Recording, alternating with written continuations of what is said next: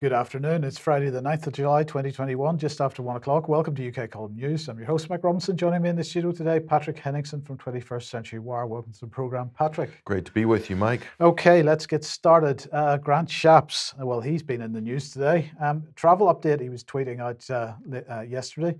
From Monday, the 19th of July, 4 a.m., British fully vaccinated adults will not need to isolate from amber list countries, including those on clinical trials another step to fully reopening international travel. Children, children under 18 will not need to self isolate. Um, so he gave a briefing to the House of Commons, and this is what he had to say. I don't underestimate for a second uh, just how difficult the last 16 months have been for those who've not been able to travel to see their families, and for travel tourism, and for the aviation sector itself, of course. And no minister, let alone the Transport Secretary, would want to ever curtail our freedom and ask people not to travel.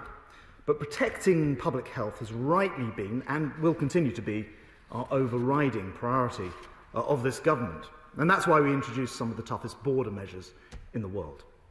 But we are now, thanks to our brilliant vaccination programme, in a position where we can start to think about how we live with coronavirus while returning life to a sense of normality. And last week I said at this dispatch box that the government intended to ease restrictions on fully vaccinated travellers returning from amber list countries. Well, now I'm pleased to be able to provide more detail as one of the world's most vaccinated countries.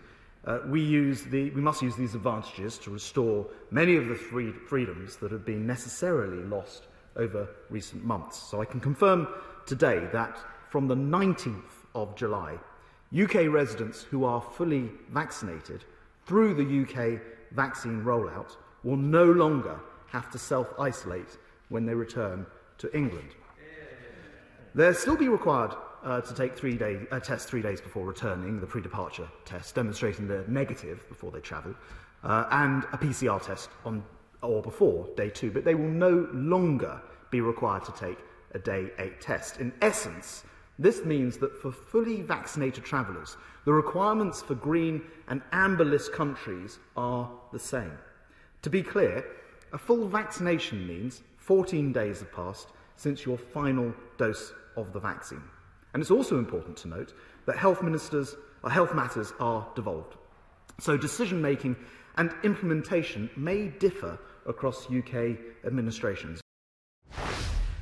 So it's devolved. Uh, people will have different rules, different parts of the country because there's no common law anymore. No standardization. No standardization. So everybody's kind of doing their own thing, right? Yes, but there are a couple of things I wanted to pick out of that. First of all, the suggestion that it, uh, you're fully vaccinated after 14 days following your final dose. Now, was that a, a slip of the tongue? Did he mean second dose, or does he mean actually you're not fully vaccinated until you've had your booster and then another booster and then so on, so on. So final dose seems to be the new language of the day. Uh, but he said we're going to get a sense of normality. We're not uh-huh. going to have normality back. We're going to get a sense of normality. So a few confusing things that he says there, but it got even more confusing this morning uh, on BBC Breakfast. Uh, because, uh, well, this is what he said, Patrick, and it's very strange. We know, he said, that double vaccinated or fully vaccinated people are much more likely to get and also carry the coronavirus. And that, therefore, that's why they've decided that they're going to release the lockdown because really we've just got to start living with the thing. So just think about that. Fully vaccinated people are much more likely to get and also carry the coronavirus. And just to be clear, that was on the BBC this morning, right? Yes. Uh, on on the breakfast on program. breakfast, yes. So in case it's a he he claims this was a miss a spoken statement or not. Oh. Uh, it's on record, so we're waiting for uh, clarification. Clarification on that. I might add as well, Mike. Uh, you know, they talk a lot about public health, but you know, the majority of the public is very healthy, very young and healthy, in fact. So, but yet they're chasing them or coercing them uh, to be vaccinated, chasing down every last person. What does that have to do with public health, especially in light of Grant Shapps' last statement, which you just showed. Uh, yes. So um, when Grant Shapps tweeted that out yesterday, the responses were quite interesting. So here, here's one of them. Uh, pure medical coercion, says uh, Ross Dyer. Uh, discrimination and apartheid through experimental jab that still permits infection and transmission. Grant Shapps seems to have confirmed that once again. Uh, shame on you for this despicable manipulative action designed to force people into a medical trial and ostracize those who wish to exercise bodily autonomy. Do you agree with that? I think that's a pretty widely held view uh, around the world by millions and millions, if not billions of people. Um, but uh, maybe this gives uh, another clue as to thinking of some, uh, because this is really uh, uh, something that perhaps a lot of people, a view that a lot of people hold. Taking a stand is important, but Majorca, um, it's much more important to be able to go to Majorca, perhaps. That's right. Getting drunk on the beach for two weeks in in Benidorm, Mike that's actually the most important thing. So people are willing to give up their bodily autonomy, their uh, common law, their rights, all of that for two weeks in Benidorm. Yep. Uh, well, what's going on with British Airways then? Well, just as on the back of uh, Grant Shapps' statement here, this was a tweet out. This is from uh, Alex Macheras. He's the aviation correspondent for a number of uh, media outlets there. So, British Airways' response to this while the quarantine requirement for, quote, amber countries is being lifted for fully vaccinated UK travelers, citizens and residents who are vaccinated in the UK, the government needs to quickly extend this to all vaccinated uh, travelers here. So what's going on here, Mike? The the uh, the British Airways is basically buttressing what is effectively a medical apartheid policy. Government policy right now is medical apartheid is a ba- vaccine passports by fiat or making it very difficult, if not harassing, uh, any travelers who did not opt uh, for the uh, uh experimental uh, vaccine, uh, that they're going to make life very difficult for them. So why why is BA weighing in in, this fashion? Yeah, I think I think you're being a little hard on them there, to be honest. I think BA is is really facing an existential threat along with other major airlines. Um, and BA at this point is really just uh, begging for the opportunity to carry more people. Um, so they're saying extend this to the broader vaccinated community, please, government. They're begging the government to allow them to carry more people at this point.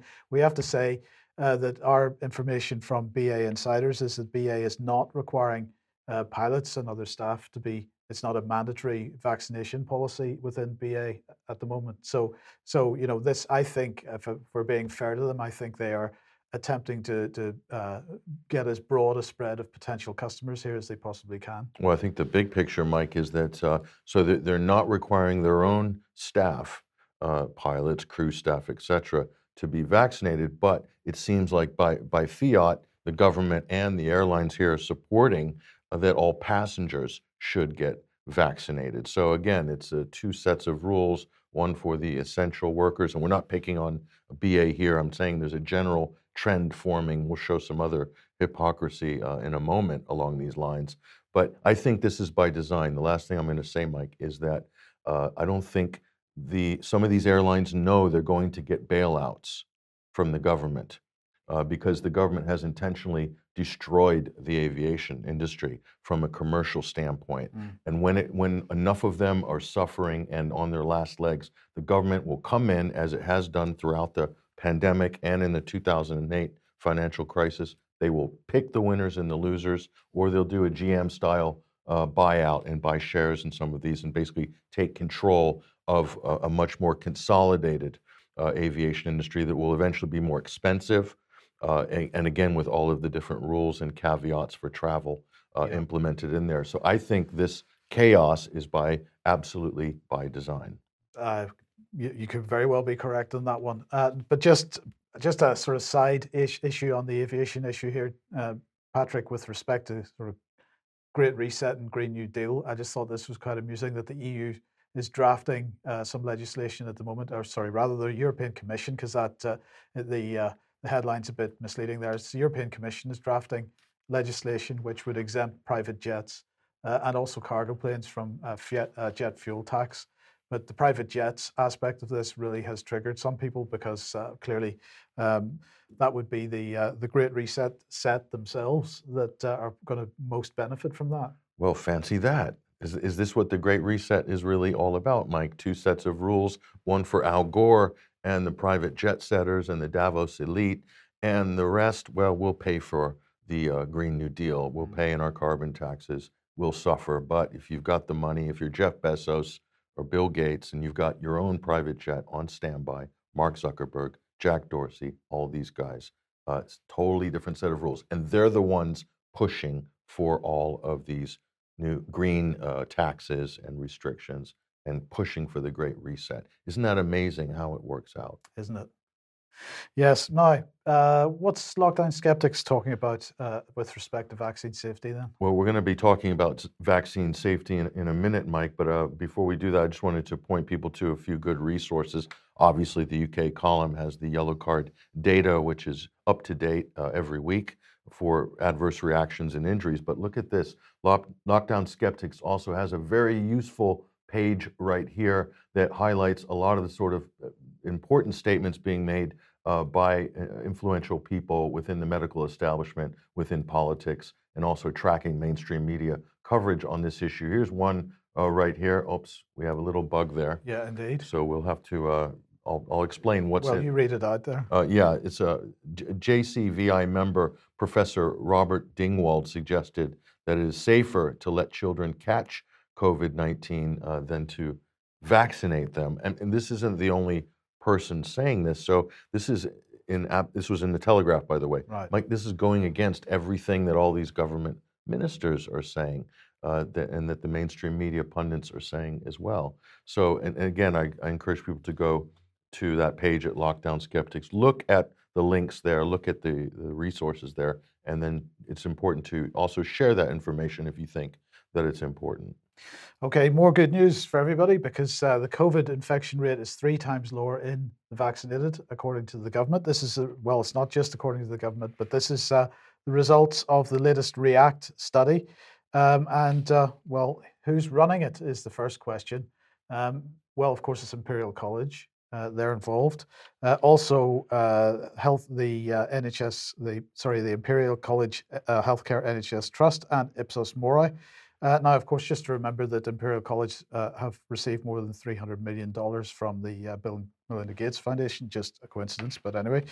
Um, so, what are they saying? Let's have a look at the results. Uh, 237 of 47,729 RT PCR swab results were positive, Patrick.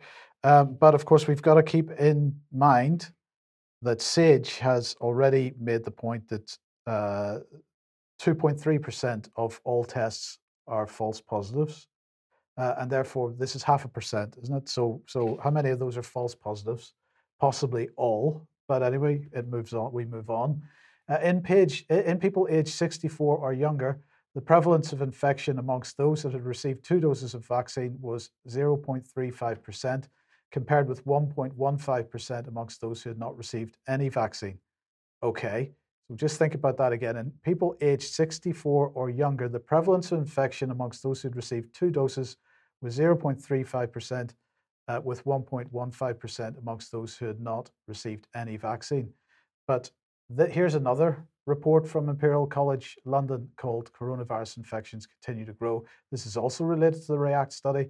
And it said that the biggest rise was seen in secondary school children, secondary school age children aged 13 to 17 where infections were eight times higher than previous findings, with around 1 in 70 infected. How do those two positions correlate? Because that age group is certainly unvaccinated. Yeah, so this is absolutely deceptive in how they're framing uh, the findings of this so-called uh, study, Mike. But again, the, the, garbage in, garbage out regarding data, and uh, the PCR test is not a, a not a diagnostic test, and it's totally unreliable uh, in diagnosing any active infection. So again, you probably have to throw the whole thing out. But we keep seeing this time and time again. All of these studies, all of these data sets by governments are relying on PCR test results. Uh, so let's move on. Uh, they then went on to say that uh, they have a weighting method where age, sex, local authority counts, uh, ethnicity, and deprivation, and for rounds one to eleven for the differences due to the sam- sampling method. So let's just let me just explain this. Um, so uh, the biggest, sorry, the, basically what they're saying here is that they have changed the methodology uh, between the current rounds 12 and 13 and for rounds 1 to 11. So they, they had differences in the sampling methods between the two. So again, we've got a methodology change here. They then applied exponential growth models to estimate the reproduction number R between rounds 12 and 13 uh, and, and 13 interim. And within round 13 interim, Uh, we also estimated R for differing cut points of cycle threshold values for swab positivity and among people not reporting symptoms in the week prior to the swab. It's estimates, it's change of methodology methodology halfway through, so you can't compare what's going on now with what happened three three months ago. And using the R number as well to sort of ex, uh, exponential growth models. I mean, did Neil Ferguson design this study? It, it looks like something he would do. So they obtained a self-administered throat and nose swab uh, that was kept refrigerated and then sent by car- courier for RT-PCR testing. The sampling procedure in round 12 and round 13 differed from previous rounds insofar as we selected the random sample to be in, the, in proportion to population at lower tier local authority level, whereas previously we aimed for similar uh, numbers of participants in each uh, lo- local authority uh, level. So anyway, uh, they go on to say we estimated vaccine effectiveness from odds ratios in a logistical in a logistic model. is is this been published? Are they putting this, This in the public? This is absolutely in the public. This is really bad. Okay, so um, uh, they also said that a reported contact. Sorry, they were talking about a re- reported contacts with COVID nineteen cases. Well, those the reported contacts with COVID nineteen cases, of course, are based on uh, the uh, effect of the, the surveys of Ipsos Mori, who were helping them uh, distribute tests and get recruit people for this. So anyway, the point here is that uh, this, as you say, um, is basically a junk report. It's not science. Um, they're changing their methods as they go. There's no consistency through it, and there's also no way to correlate uh, any of the statistics that are produced from this with any other data. So you can't sort of uh, you can't compare and you can't confirm. How can they continue to push this stuff out and expect um, people to really believe what they're saying? because they're laundering it under the reputation of Imperial College, uh, if, if, if it has any reputation left uh, after the last 15 months. But that's the only selling point of this so-called study is that it's got an Imperial College logo at the top of it. So, uh, just to highlight again, Ian Davis's article, and thanks to Ian for uh, helping me with that uh, with that report. But uh, why we must question vaccine efficacy and safety claims. If you haven't read this yet, please do read it and try to get to grips with the fact that, well, there isn't much actual real science going on here. There's no science, and if you look at this article, it really chronicles well, Mike, the fact that the pharmaceutical companies have rigged their own sort of trials, and you know that's not a, a- controversial thing to say. They they do this regularly because they're not really regulated. What the government is now doing is saying to the pharmaceutical companies, study your own products, tell us how it goes, and then show us the results, and then we'll you know give you the stamp of approval probably will give you the stamp of approval. And that's what happens. There's no actual regulation, no independent uh, regulation going on uh, to hold these pharmaceutical companies accountable for the wild claims that they make about their products. They've been doing this for decades. It's just gotten a lot worse in the last 15 months. Yes. Now, uh, on Twitter this morning, uh, well, we know that their Twitter keeps pushing out, uh, you know, material on what's true and what isn't. Uh, well, today's uh, exercise was Nuremberg Code, and uh, the, the Twitter advice was that COVID nineteen vaccines do not violate the World War II era Nuremberg Code, according to fact checkers. Okay, the 10 point guidelines uh, established in response to Nazi atrocities during the Holocaust were unrelated to widespread COVID vaccination efforts, according to lead stories, factcheck.org, uh, RMIT, ABC, and other fact checkers. Uh, moreover, the Nuremberg Code does not apply to COVID 19 jabs, according to Rappler and Full Fact, uh, because they've undergone extensive clinical trials and have received emergency use authorization around the world. Uh, and they uh, then Twitter lists underneath uh, some suitable locations for you to go and get backup information. This was one of them, this ABC, I believe. Uh, Nuremberg Code from World War II has nothing to do with coronavirus, despite bogus Facebook claims.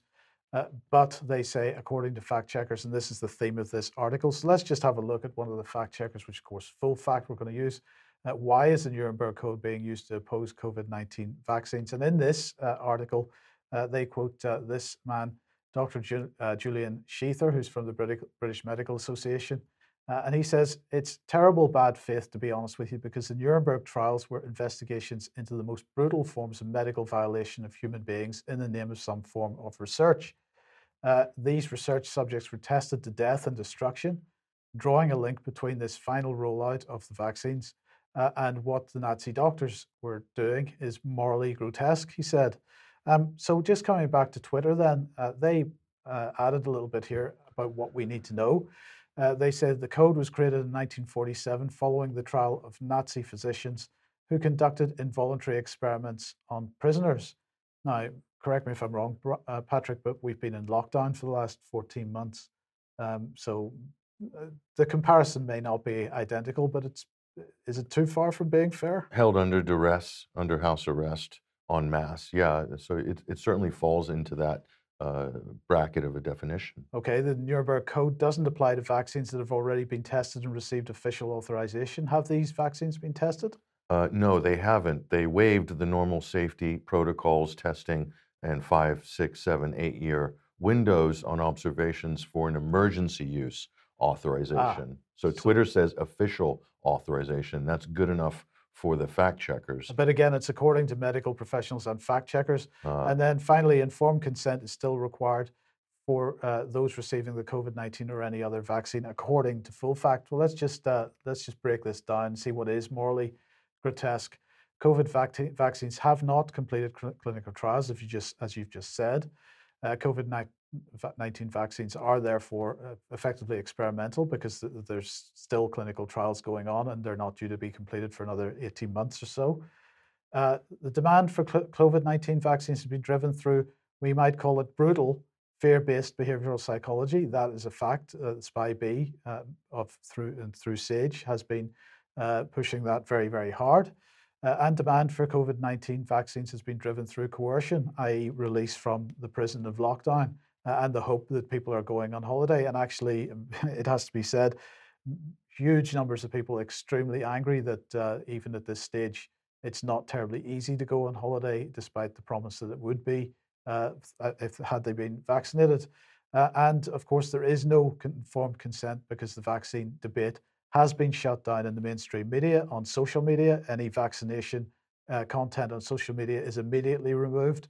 So, how can there be informed consent if there's no debate, no discussion, and no uh, honesty from a certain section of society, i.e., politics? No, there can't be. Informed consent, Mike, means that, for, let's take children, for instance, or teenagers or under 30s. Whoever's offering the, the vaccine should, by informed consent rules, uh, inform them that they fall into a low risk group for COVID 19, statistically almost zero, if not zero, in the case of the younger uh, children. And so, if they're not informing them that by introducing a new risk, which is effectively an experimental vaccine or pharmaceutical product, that they're adding a risk that might actually be larger than the risk of ever getting ill, much less dying, but even getting a cough in the case of young children of COVID 19. So that's real informed consent. And also, that information should also be into the packaging of the vaccines, and it's not really there either. So there is not informed consent going on. And um, I'll add lastly that if this was a clinical trial and there was any coercion with regards to the uh, study's subjects, or any threats or threatening to withhold travel or not being able to work or not being able to go to school, eh, mixed with meet family or friends, immediately the trial's over. It gets shut down mm. because that is uh, intentional uh, program of coercion, uh, blackmail in some cases, total manipulation. So the study is really null and void at that point. And since they've extended this clinical trial to the general population, which itself is unprecedented, and all these bits of coercion and manipulation and propaganda, spending hundreds of millions on propaganda, the government is, okay, then that public clinical trial, that giant experiment is also should be shut down. It should be null and void. And that is the uh, general uh, thrust of a number of open letters that have been sent to the European Medicines Agency by uh, Doctors for COVID Ethics and so many other advocacy groups, and Tessa as well, uh, the doctor who has also challenged the MHRA on this very point. I mean, the evidence is replete.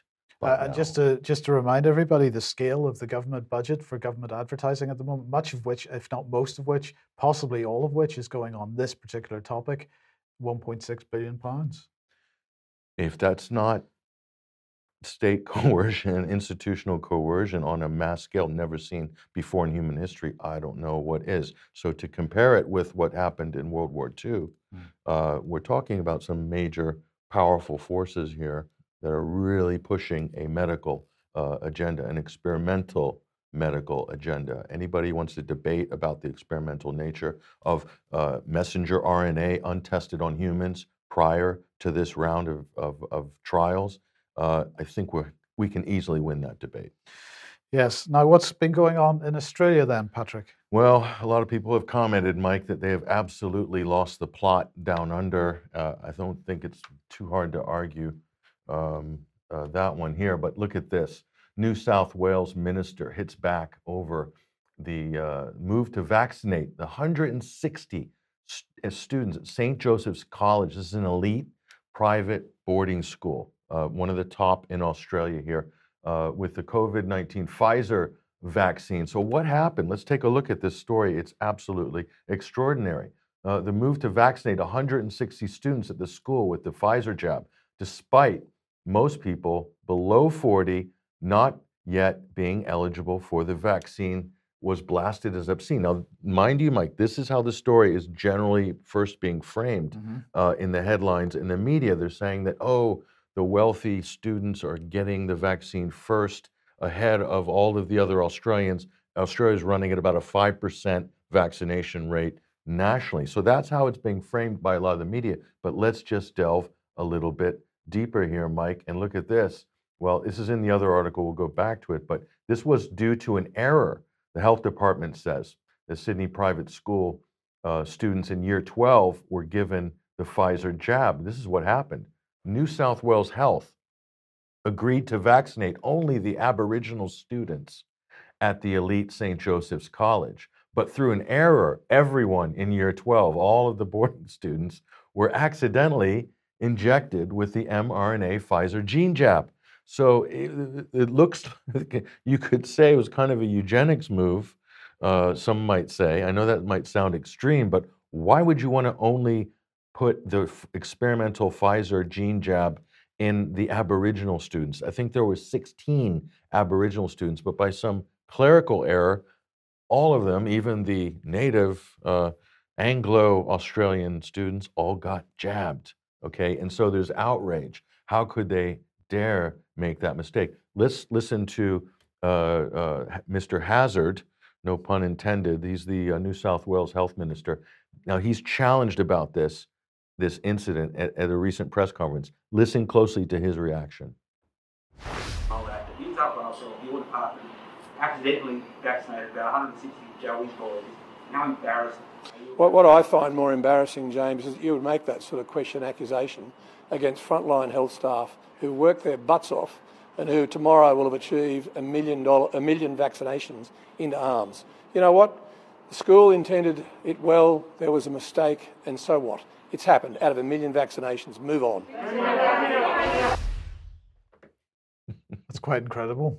So no big deal. Move on. We've we've got a million jabs in arms. So just go back to the story here, Mike, and uh, just a little more detail here. So the Teachers Federation Senior Vice President Amber Flohm uh, called it absolutely obscene. It highlights the again she's playing the inequity uh, that exists across our society. So she's playing the the, the, the equity card here, Mike, uh, and that uh, somehow the Aboriginal students were robbed of their mRNA jab. I mean, this reminds me of the Palestinians sending the Israelis 90,000 doses, rejecting them uh, because they didn't trust what the Israelis were sending the Palestinians in terms of Pfizer jabs.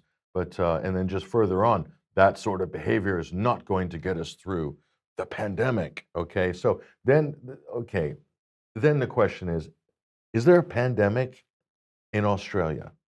Okay, so let's go to the, uh, the data here. Let's look at this uh, daily cases uh, per million here. This is our world in data. So, you know, this is an official source of COVID cases. And we're just running along the timeline here. Look on the bottom. Uh, we're into June 2020, summer of 2020, August, September, moving forward to the present, November, December, that's last Christmas, January, coming up now to the spring, April, May, June. And look at Yeah, but of course, it's not the spring in Australia. Oh yeah, our spring, yeah. But look at Australia. Okay, there's they they were white the whole time, and now they're just a kind of a shade of beige, Mike. I mean, so there's Well, and and the lightest shade of beige, which on the on the the, the uh, at the bottom there, that's uh, somewhere in the region of zero point five to two point five. What is that? Cases per per million. something. There's there's some So- there's somewhere between Equatorial Guinea and Greenland uh, with regards to pandemic status here. So there's like nothing really uh, going on there. And here, 30,000 quote cases since February 2020. And again, those are all PCR uh, cases. So how many of those are actual infections? Probably not very many. Probably not uh, very many there. So, and again, uh, re- regarding the PCR, we just have to point people to a number of uh, articles and studies that are available freely online. Here's one from the Children's Health Defense PCR testing saga. Were we duped? Asks Dr. Joseph Mercola, and all of the uh, data and information and evidence that we, yes, we were duped on the PCR test is actually in this article. This is a great uh, reference and resource right here. And again, we can go to, for instance, the BMJ. There's a number of uh, great articles and studies here. COVID 19 mass testing is inaccurate and gives a false sense of security. Minister uh, admits here. It's another very interesting study. There's just so many of these. Why isn't the mainstream media or any of the government ministers interested Hmm. uh, in this fundamental fact that all of these cases and variants and so forth are all predicated on what is effectively a bogus diagnostic test? Okay, let's move on. If you like what the UK column does and you'd like to support us, then please head over to ukcolumn.org forward slash community, and there are options to help us out there. Uh, and also, we are, of course, on some of the platforms. And if you find us there, please uh, do share our material. Um, of course, the source of information, if you really want to find the UK column, is at ukcolumn.org. And uh, don't forget that because uh, we still get emails from people saying, I haven't seen you on YouTube for a while. Go to ukcom.org and watch direct, direct from from the website itself. Uh, and Patrick, uh, the special limited edition T-shirt is back. It is. Uh, we're, this is the last uh, run we'll do for the UK Column shop. So, of course, anybody in the community, uh, go to the ukcolumn.org. And this is Loving the Old Normal. And this is soft spun chocolate cotton. And on the back, we are all essential. This is the protest shirt to have this summer, Mike. This will trigger new normals. It's guaranteed. If you, if you wear this through your local town, you will trigger all of the new normals. So if you enjoy getting that reaction, striking up a conversation, talking about Klaus Schwab and the Great Reset and COVID and everything, this is a great icebreaker. This is the shirt you want. It's available in unisex, all sizes. So get one of these while they still last.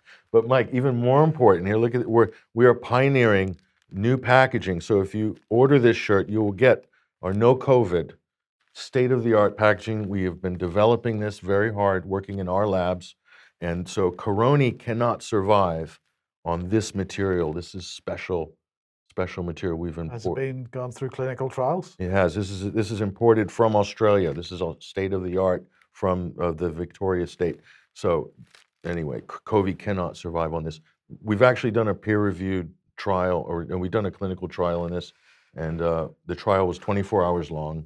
So we're sending it off to uh, Christian Drosten uh, to review our paper, and we're expecting he's going to approve that by tomorrow. So it's absolutely COVID safe. Good stuff. Okay, getting back to the serious stuff then. Uh, the Mail this morning uh, pushing this out. Moderna begins its first human trials for flu shot based on new R- mRNA technology used to make the company's COVID 19 vaccine. So brilliant. Uh, I believe the COVID 19 vaccine for Moderna was their first ever commercial product. And they're following up very quickly. So this is fantastic stuff. Uh, they're going to use 180 participants in their clinical trials uh, which are in early stages and looking at safety and efficacy. So, what do we have here, Patrick? If we believe what the Mail has reported here, if they're looking at safety and efficacy, then they have merged this the uh, uh, level one, level two trials, um, and because the uh, stage one trials, sorry, are for safety only.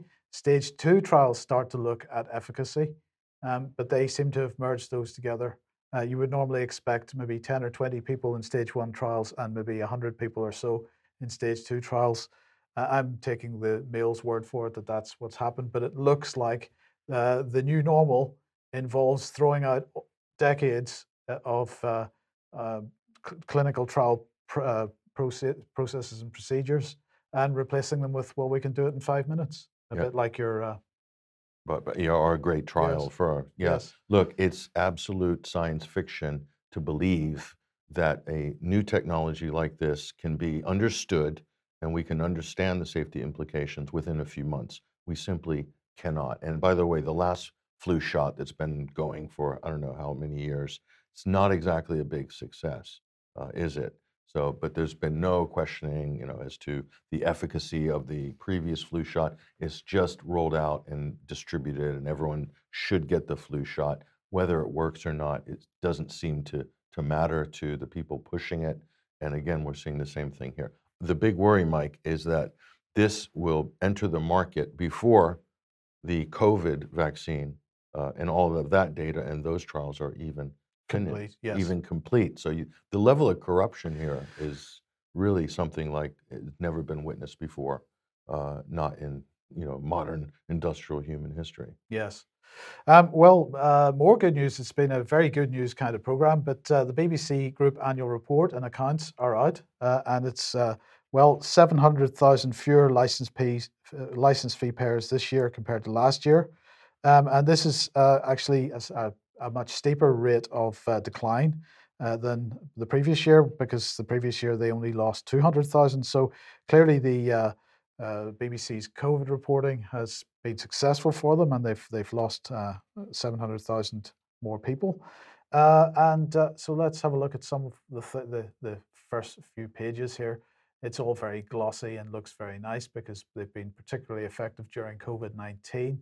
Uh, they've been informing us all. The BBC provides an unrivaled level of local, regional, uh, national, and international news and current affairs. We remain the most trusted source of news in this country, and we play an important role in helping to, uh, uh, to counter the misinformation and confusion uh, that now seems so often proliferates. Who are these two women on the left-hand side, by the way? Are they actors or employees? Well, there's some kind of BBC people. They're looking very pensive, Mike, Yes. off into the dis- distance there. Uh, um, they uh, BBC's news reach is eight out of ten. They get eight out, score themselves eight out of ten for that for their news reach. Uh, it's all it's all good stuff, uh, and they've been educating our children. Education has always been in the DNA of the BBC. Um, and this year, our education and learning content has helped support students, teachers, and parents during the exceptional educational challenges of the COVID pandemic. I think uh, that DNA is mutated, by the way. It may well have. So, uh, lockdown learning, 5.8 million apparently children uh, accessed lockdown. Oh, they learning. act, but did they learn anything? Uh, No, That's a question. probably not. Um, so, there you go. And uh, well, then we come on to the question of pay because this is in this report as well. So, here's the Press Gazette summary of it. Uh, pay for top journalists up 3% as 52 earn more than 150,000 pounds a year. So at the top of the list, we've got Huw Edwards there uh, on 425. Is that 425,000 pounds? Uh, it's he's worth every penny of it, and it goes down to Jon Sopel at the bottom, who's on a mere uh, 220,000 pounds or so. Uh, but uh, I was particularly interested in the wonderful Stephen Nolan uh, from Northern Ireland. Uh, he was three years younger me, than me at school, uh, so I didn't know him personally, but but uh, you know he's he's a spectacular salary. He's only earning uh, something in the region of four hundred and five thousand pounds a year. Stephen Nolan's bagging 400 grand a year. Yes, For doing what? for doing a uh, BBC BBC uh, Radio Northern Ireland uh, program, but also BBC Five Live program as well. Is that the But same that's the Stephen- same Stephen Nolan that was chasing people around car parks.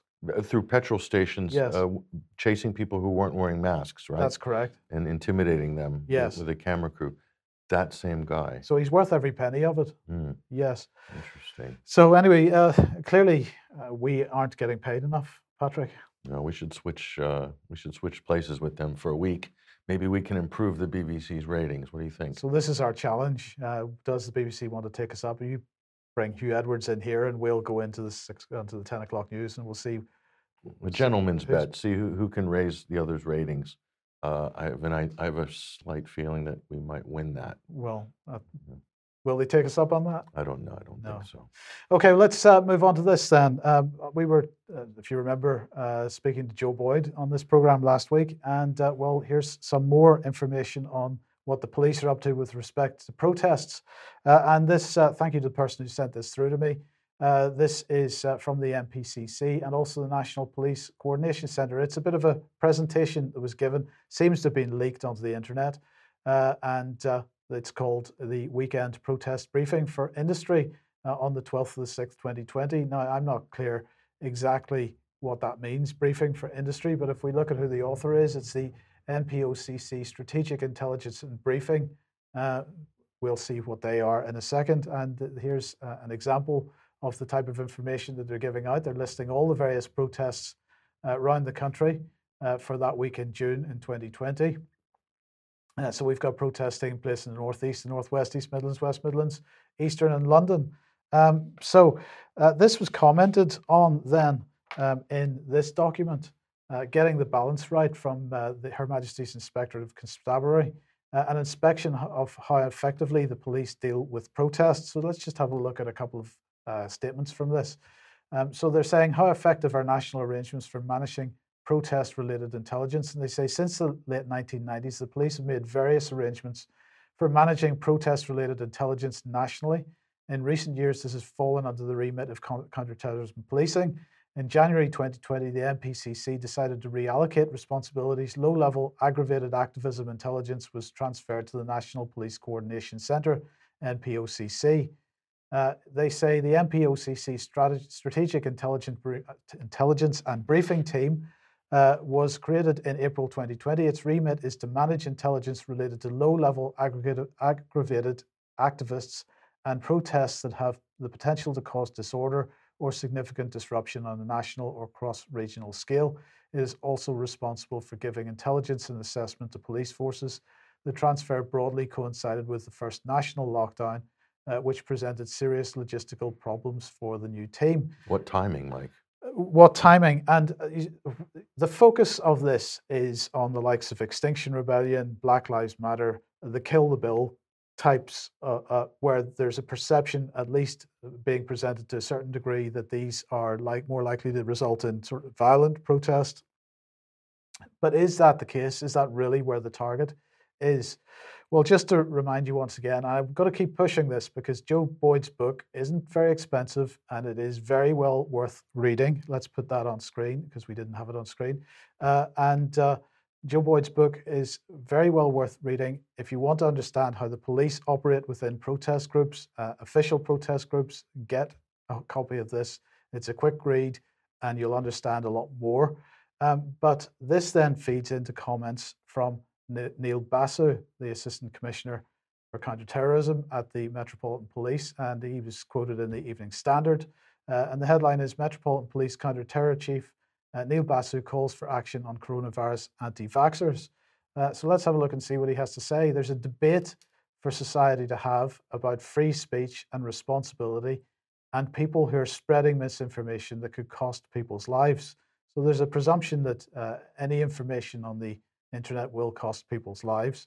Uh, whether that is the correct thing for this society to allow to happen, what do you think of that statement? It, it seems like the police are uh, uh, trying to enforce the sale of untested pharmaceutical products. If you really strip it uh, right down, Mike, so they're they're acting like a corporate police force, and this is what we saw with the anti-fracking uh, demonstrations as well. They were protecting uh, Ineos and iGas and these these companies are blatantly going out to protect and to work with the corporation uh, and and serve the corporation's needs and not uh, the needs uh, per se of, of all the residents. Do you think it's wise to allow the police to decide what the right kind of thing to say is? Uh, no, it, it doesn't because they're not in a position to be able to uh, regulate and police uh, what is uh, any speech, quite frankly, let alone what is a medical or scientific fact. Which should be open for debate in the public domain. That is the whole basis of the principle of science. Um, so Neil Basu's comments come at the same time that Counterterrorism Policing UK is uh, uh, saying on Twitter, for example, we've partnered with NetMums to help parents better understand why they need to have online radicalization on the radar and how they can protect their children against risk and where to go for support. So, in one sense, we have the suggestion that the, the police intelligence gathering is mainly geared towards the likes of Black Lives Matter or Extinction Rebellion. Then we've got this notion that radicalization is something that really needs to be uh, linked to Muslim radicalization because that's generally what's uh, assumed whenever people see a comment like this. But I just want to remind everybody from Monday's program, if you didn't see it, the BBC pushed this uh, article out uh, by the lovely Marianna Spring uh, entitled Where's the Anti Lockdown Movement Headed? And they very much presented the notion that the anti-lockdown movement is effectively a gateway drug towards something harder, like uh, you know heroin or, or or crack cocaine or something like that. Or Extinction Rebellion. well, no, not really. No, I'm just kidding. They're, I'm they just are kidding. absolutely suggesting that uh, uh, the anti-lockdown movement is radicalizing people towards the right wing, and they're becoming right wing extremist. Well, I think what they're really afraid of is radicalizing people towards independent thought and critical thinking. Right. That seems to be what the establishment at every turn is trying to shut down. Okay, and one of the ways that they're doing that is is by, uh, of course, getting people to uh, call the police when they think a member of their family is being radicalized because perhaps they're questioning uh, the lockdown narrative. So dob in your family, your neighbors, Absolutely. just like in East Germany. But we must remember what Marianna Spring is. Of course, she is the award winning specialist reporter covering disinformation and social media. What awards has she won? I wonder. I, I don't know. What But uh, what do you think have? about this term, disinformation? Disinformation. That's interesting. The BBC would use that as a job title, disinformation. And so I thought, and we thought, Mike, and we thought, where have we heard this term before? And then all of a sudden it came to us. It's Uncle Joe. It's Uncle Joe. So you got to be cl- clarify which Uncle Joe you mean because you, there, there's a new Joe, of course, on the block, which might be assumed Oh, to be no, no, Uncle- no. Uncle Joe Stalin. Uncle, Aha. Uncle Joe Stalin invented the term uh, disinformation here. So we thought Marianna might be interested to know where she got her job title. Here is Uncle Joe looking dashing, of course, in this particular depiction of him, one of his better portraits made for him. Joseph Stalin coined the term disinformation, okay?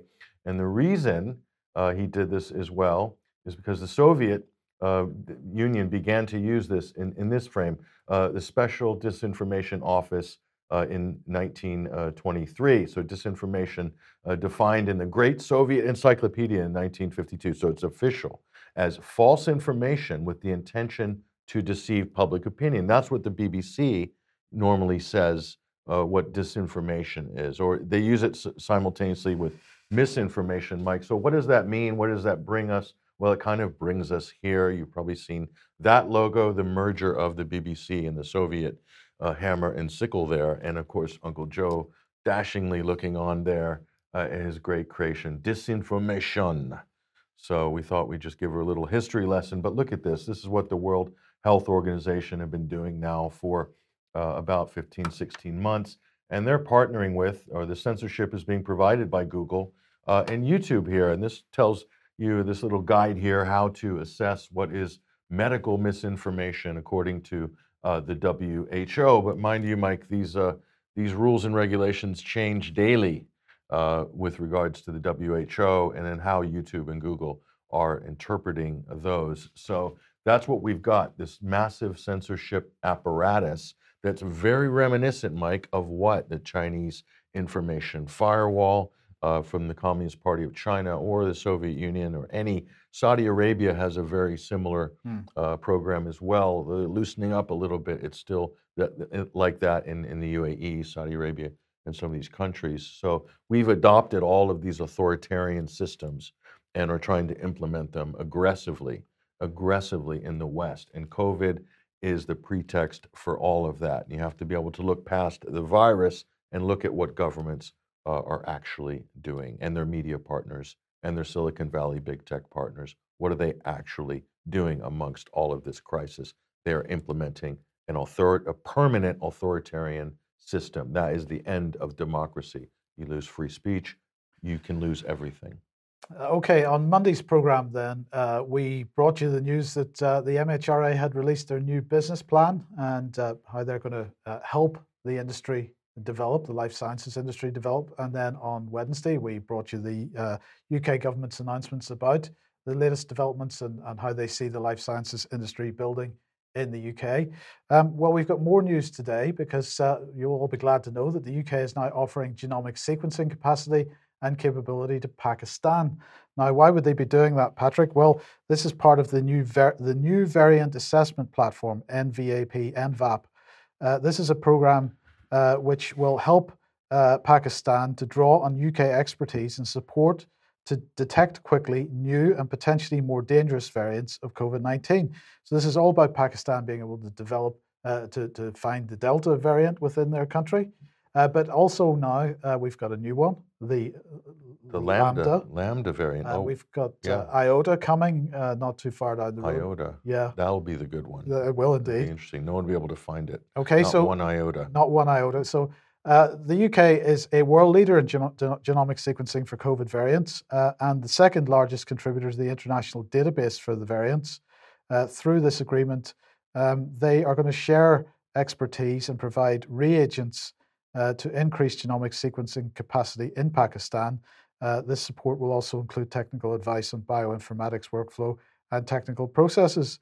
So, just so everybody knows, the uh, new variant assessment platform is a program announced by the Secretary of State for Health in January this year. Uh, it aims to offer UK support globally to SARS CoV 2 uh, new variant identification programs in countries that wish to monitor the variants circulating in their populations but do not themselves have the capability to identify those variants. So, how could it go wrong? Well, just like with PCR, with this new uh, layer of detection, super duper protection, Mike, uh, to find anything, anything whatsoever that they can find and then run it through their system, whether it's through PCR or whether it's through genomic sequencing, to provide the evidence that there are cases running amok. Okay. Meanwhile, this same the genetic fragments that they are uh, picking up and these are always amongst us, always in society, throughout history, in fact. How did we survive as a race, Mike? How did we make it this far? No idea. This many million years without all of these great tools of bioinformatics? How did we even survive? Uh, but uh, the Delta fears appear to have uh, messed up the Olympics. Well, yeah, it was all going swimmingly well, Mike. Uh, the Japanese spent a few billion preparing for the Olympics, and then all of a sudden, the bioinformaticians uh, got out their PCR tests and they found out that the Delta variant was on the loose uh, in Tokyo. So, guess what? They're banning all spectators from any Olympic venues in and around Tokyo because a surge uh, in cases. Allegedly, this is the Delta variant. They're probably using the same methodology that Imperial College was using in that last study. I wouldn't doubt it for a second. Here we go. The latest state of emergency scare is a direct result of an increase in PCR testing and computer modeled predictions about the possible spread of an alleged Delta variant, which health experts claim is surging through the Tokyo metropolitan area. That sounds pretty scary, doesn't it, Mike? Yes. But if there wasn't any PCR testing, the stadiums would be full. Because guess what? What did we see in Wembley uh, the other night? Did you see all the fans pouring out of the stadium? Well, I intentionally didn't, but I'm Oh. sure they were there. I've never seen so many people so tightly packed in one space ever, and also the stadiums uh, in Europe uh, generally full during the uh, tournament. And so, I mean, there's no problem or risk. So they're literally manufacturing uh, an extension of the pandemic. So this will just never end until people put their foot down and, and say enough is enough. This is just getting ridiculous. So I feel really bad for Japan, and this is the most masked country uh, in the world. Maybe more people wear masks in Japan. So apparently, it doesn't stop the Delta. No. Doesn't stop the Delta. Uh, but as we said, Lambda's on the way. The Lambda variant. Now, that's the one to really be worried about, Mike. The Lambda variant, not to be confused with the Lambda variant that will be coming out of Brazil uh, in not too not too long from now. But Lambda, la- this room, what does it remind you of? Remember this film, Revenge of the Nerds, Mike, in in the '80s, one of the great classic uh, 80s from Lambda, Lambda, Lambda. That was the fraternity of the nerds. So this is, uh, but we, we did a little bit of a, Mike, an update on the Lambda, Lambda, Lambda fraternity there. And what do we have there? You have Chris Whitty there on the left, and of course, Billy Goats uh, in the middle, Mark Zuckerberg, and below that is an actual proper, accurately scaled size of Anthony Fauci, not to be confused with a young Mel Brooks there. So Lambda, Lambda, Lambda. So it is really Revenge of the Nerds. They won in the end, Mike. This this film was so Yes. prescient that what we've witnessed over the last 15 months, Mike, is a, a revenge of the nerds. Uh, the nerds have taken over, led by Herr Gates and Herr Schwab and all the rest of these characters. They they have literally hijacked government and public life. I mean, we joke about it, but it's actually horrific uh, what has happened. Um, but coming back to the uh, genomics sequencing uh, story for a second, uh, because this is another uh, great example of life sciences industry in the UK pressing forward. Now, this is Genomics England. Now, I'm still getting lots and lots of emails from people saying that Matt Hancock is the biggest shareholder of Genomics England. Well, that's not quite correct because he's lost his job, as uh, everybody knows. Uh, in fact, it's the Secretary of State for Health, which is the shareholder of Genomics England. So that means uh, Sajid Javid is the new one uh, and he will be until he leaves the role, and then the next person will take over in that position. But anyway, this is a new public dialogue uh, finds support for the whole genomic sequence uh, sequencing of newborns, um, providing that the right safeguards and resources are in place. So I wonder what those safeguards might be. Let's have a look at what they're saying. It would be acceptable to identify a wider set of conditions than the current newborn screening program if they impact the infant in early childhood and if there are treatments and interventions to cure, prevent slow progression or personalized treatment. So uh, it would be okay to go ahead with genomic sequencing if you identify uh, genetic ailments in uh, infants and uh, it would be fine as long as there's a cure or prevention or some kind of way to slow the progression uh, or to personalize treatments. Uh, they go on to say that genetic counseling and mental health assistance must be available to those who receive a diagnosis. Um, but we're talking about the genome, whole genome sequencing of newborns, so I'm not clear where how they get mental health assistance at that stage. Genetic counseling, Mike? Yes, So what you uh, is this because mental health is a genetic issue? Is that what they're inferring? It seems like it. it's possible. Yeah. Uh, a comprehensive genetic database should be established so people from ethnic minority backgrounds are not disadvantaged by receiving more uncertain or less accurate diagnoses than the rest of the population. Inclusivity, inclusivity and equity, equity in our genetic surveillance. Yes. Uh, and then the full complexities of whole genomic sequencing must be recognized with consent processes, including its implications for the wider family. Uh, that 21st century families come in many forms. Ah, I see. Okay. Uh, and uh, then uh, that while parents give consent on behalf of the newborn, the child may have a different view as they grow up, including on genomics data being used for research. So I'm not clear whether that means that there's going to be some kind of a mechanism that as you grow up, if you've had your whole genome sequenced when you were a baby, that you then have the right for that data to be deleted. I'm not clear that that's uh, really what they're saying. Uh, and sorry, I've, I've uh, mis- made a mistake with the animation there. But then the final one is the screening test uh, has potential to look for many more conditions than current new, newborn screening tests, so that it can be expanded under those circumstances. And so this is the final one then. If consent is so, sought for genome data to be used for research, the data must be anonymized and used to deliver improved diagnoses, treatment, and care. Um, the whole notion of anonymizing data is nonsense. It's always easy to uh, uh, actually identify uh, so-called uh, anonymized data at a later date. You know where this is heading, don't you? This initiative. They're, they're selling it as, uh, oh, we need to basically uh, take the uh, genetic information of all newborns so that we can customize medical treatment for them if they have a problem or identify uh, what problems they might have later in life. Um, we're moving very close towards designer babies. Okay, and, and that's one of the sort of logical progressions of this types of uh, technology. So, and again, that also dovetails with uh, eugenics. Imagine if they had these uh, tools in Victorian times when they're measuring people's skulls uh, to see how they, intelligent they were, and then ordering people by race and uh, ethnicity uh, along some hierarchical line. in the great Victorian medical uh, uh, escapades. I think that's absolutely right, but I would also add, uh, Patrick, that if, if we look at, uh, for example, the use of uh, smart meters in the energy markets, many people concerned about the health impacts of smart meters, but actually the, the, another concern that people mostly miss is the fact that what is being done with smart meters is that people's energy use habits are being monitored and then they mm. will be charged appropriately. And we'll get to the point where um, as the wholesale price of energy changes throughout the day, then your use of energy will be charged appropriately. The same goes with this. Um, eventually, medical care, as it is personalized, will also be charged based on your genetic makeup. You are more likely to suffer from certain types of cancer, or you're more likely to suffer from certain types of other illness.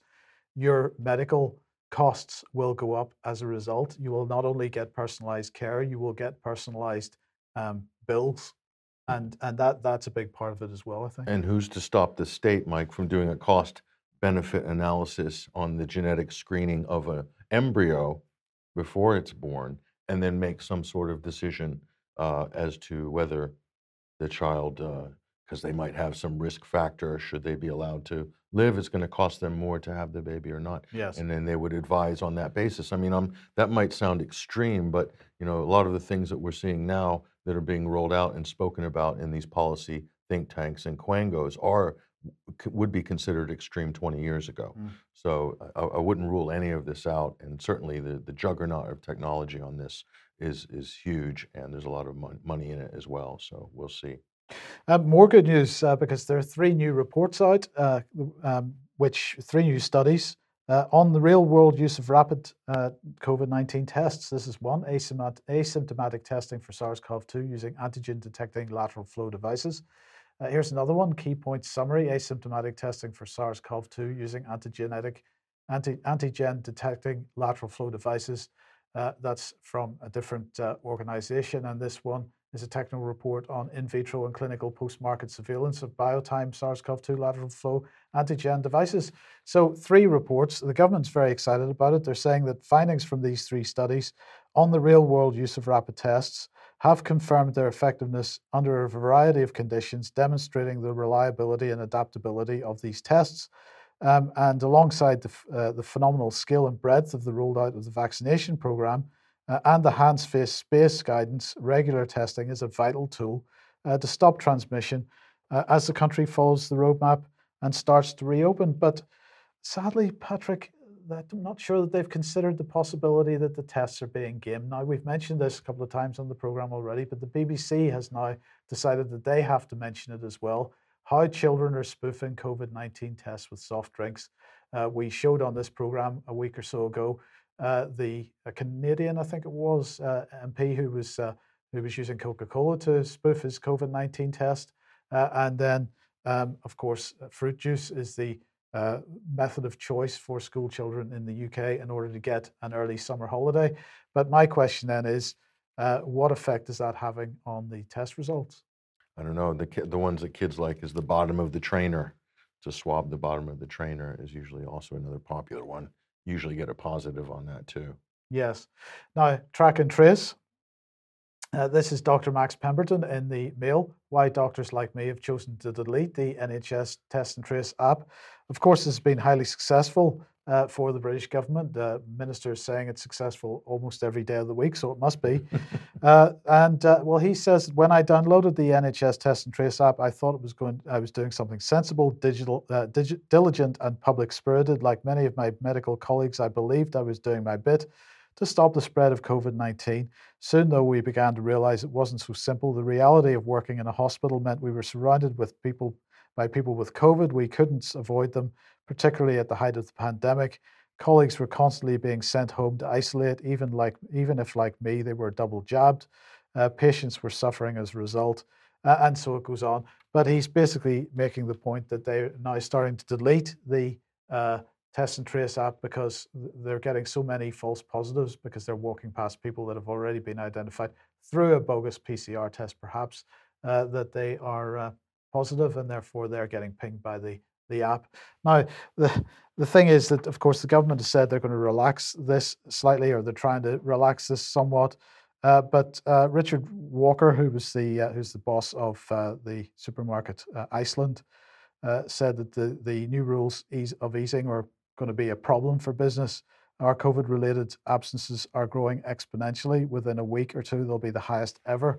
How can this be? I don't know. That's a good question. A lot of us can't figure it out yet. Certainly, if you're looking at the official data, even their data, it doesn't seem to match with some of these diktats and proclamations. Well, let's look at some of the official data. This is presented by the Mail. Uh, percentage change in infection rates across England for the week ending July the 4th, 2021.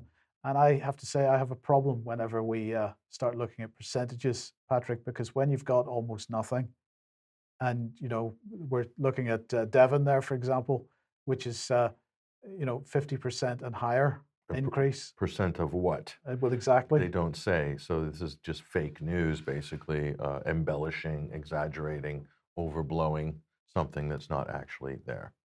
Uh, but don't worry, because uh, some Britons crave permanent uh, pandemic lockdown. Uh, this is based on a survey run by Ipsos Mori for, for The Economist. Uh, and this is the uh, this is the results, Patrick. Uh, masks in shops. Apparently, what's that? Forty percent of people in the UK uh, want permanent masks in shops and on public transport. Do you think that's likely? Uh, don't know, don't know, but uh, it's disturbing nonetheless. Uh, we've got uh, 35% wanting a permanent 10 day quarantine on return from holiday. We've got, what's that, 18, 19% of people they claim want a permanent 10 p.m. curfew. Really, that's interesting. Maybe they're home playing video games and watching Netflix and other things they shouldn't be doing. So anyway, there's good news, Mike. They can all go to the Republic of Ireland because the pubs are still closed there. So Yeah, just ship them over there and uh, problem solved. sign on over there for UBI. Okay, what's going on in the United States then? Well, uh, there's a disturbing uh, thing going on, Mike. The government, uh, the White House, the Biden administration wants to go door to door to to chase down any remaining unvaccinated people. I'm not joking. Uh, let's listen to Jen Psaki here, the White House spokesperson, and Biden. We are going to continue to press to get 12 to 18 year olds vaccinated, to continue to uh, work uh, with communities where there's lower vaccination rates. That's one of the reasons we initiated these um, these for, these strike forces to go into communities and work with them to determine what they need. Because here's the deal we are continuing to wind down the mass vaccination sites that did so much in the spring to rapidly vaccinate those eager to get their first shot and their second shot, for that matter, if they needed a second. Now we need to go to community by community, neighborhood by neighborhood, and oftentimes door to door, literally knocking on doors to get help to the remaining people protected from the virus. Look, equity, equality. It remains at the heart of our responsibility of ensuring the communities that are the hardest hit by the virus have the information and the access to get vaccinated.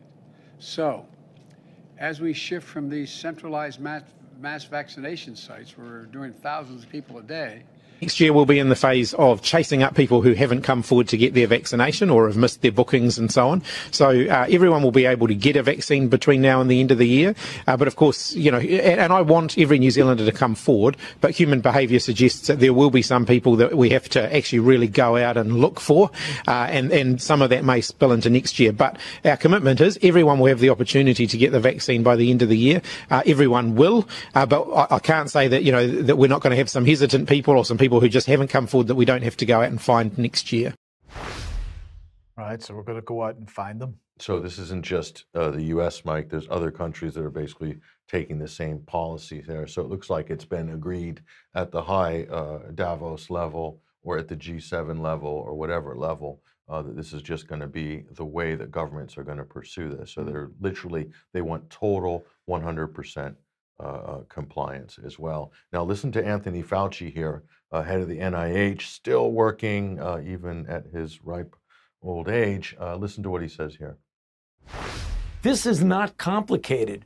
We're not asking anybody to make any political statement one way or another. We're saying try and save your life and that of your family and that of the community. It's, you know, we have so many things, as you said, so many diseases that I deal with that don't have solutions. It's very frustrating. You don't have a treatment or you don't have a vaccine. Here we have a vaccine that's highly, highly effective in preventing disease and certainly in preventing severe disease and hospitalization. It's easy to get, it's free, and it's readily available. So, you know, you, you've got to ask what is the problem? Get over it. Get over this political statement. Just get over it and try and save the lives of yourself and your family. Is that what it is? A political statement? Uh, it's a political statement by him. It's a political statement by Biden. What's with the hard sell? It's it, Are- they not getting the uptake that they were hoping for? apparently not, uh, and they're not getting it, Mike. Actually, and so they are going totally making it into a political issue. Okay. Now, uh, the Vice President Kamala Harris, who doesn't do that many media opportunities because she's not a great communicator. Let's just uh, be honest about it. But she did this uh, sit-down interview with the Black Entertainment Channel (BET), uh, and here she goes. And you you will not believe this is with Soledad O'Brien uh, throwing softball pitches to Kamala, and she's just rattling off some of the craziest statements uh, you can imagine. Listen very closely. One in three black people in America know somebody who has died from this disease. And, and here's the other point that I will make virtually everyone who is in a hospital right now because of COVID 19 is unvaccinated.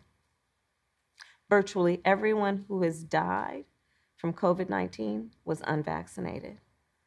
So, the thing that I just want to, to remind folks of is that you have the power. Don't let anybody take your power from you. You have the power to save your life. You have the power to make a decision about what happens to your body. Don't let people dupe you into to, to thinking that this thing is not going to help you. It will help you, and it will save your life. The Orwellian doublespeak there is just unbelievable. What jumped out uh, for you on that clip?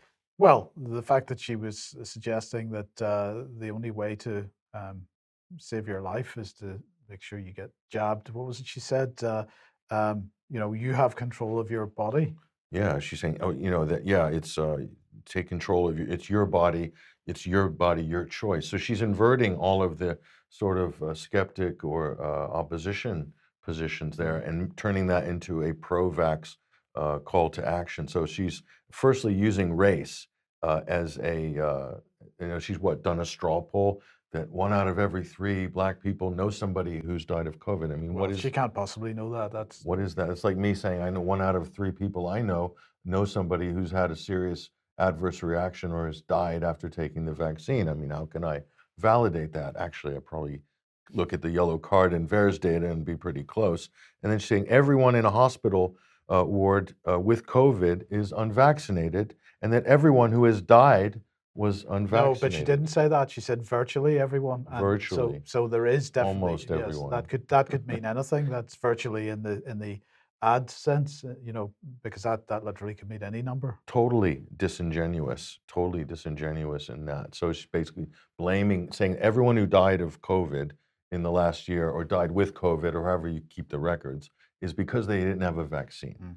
So the total narrative uh, management here, and this is propaganda writ large on a scale that we've uh, never had. Don't let them take your power away, Mike, by uh, those anti-vaxxers. But uh, but I mean, in terms of the the numbers of deaths, uh, that those numbers must be fixed and understood by now. Well, not really. Uh, a lot of, including this heart of the Silicon Valley here. Uh, well, show me go back, uh, go back two slides there. The heart One in three black people. here, Mike. Um, this is uh, they're already revising their de- their sacred death toll. Uh, they've cut it down here, Alameda County up in the, Bay, uh, the East Bay, and this is Silicon Valley, Santa Clara County, down cutting it by 22% by auditing the data. Now, if they did this across the whole state of California, across the whole country, uh, you'd have a very different sacred death count. Mm. And I say sacred because it's treated like a religious thing. And uh, this one is in Portugal. This is quite interesting here. Portuguese court allows presentation here and rules that uh, only 0.9% of previous verified cases actually died of COVID 19 here. And so I think that 17,000 was the number government officials have been touting in the media. And so, according to this uh, presentation here at this court, uh, they've reduced that to 152.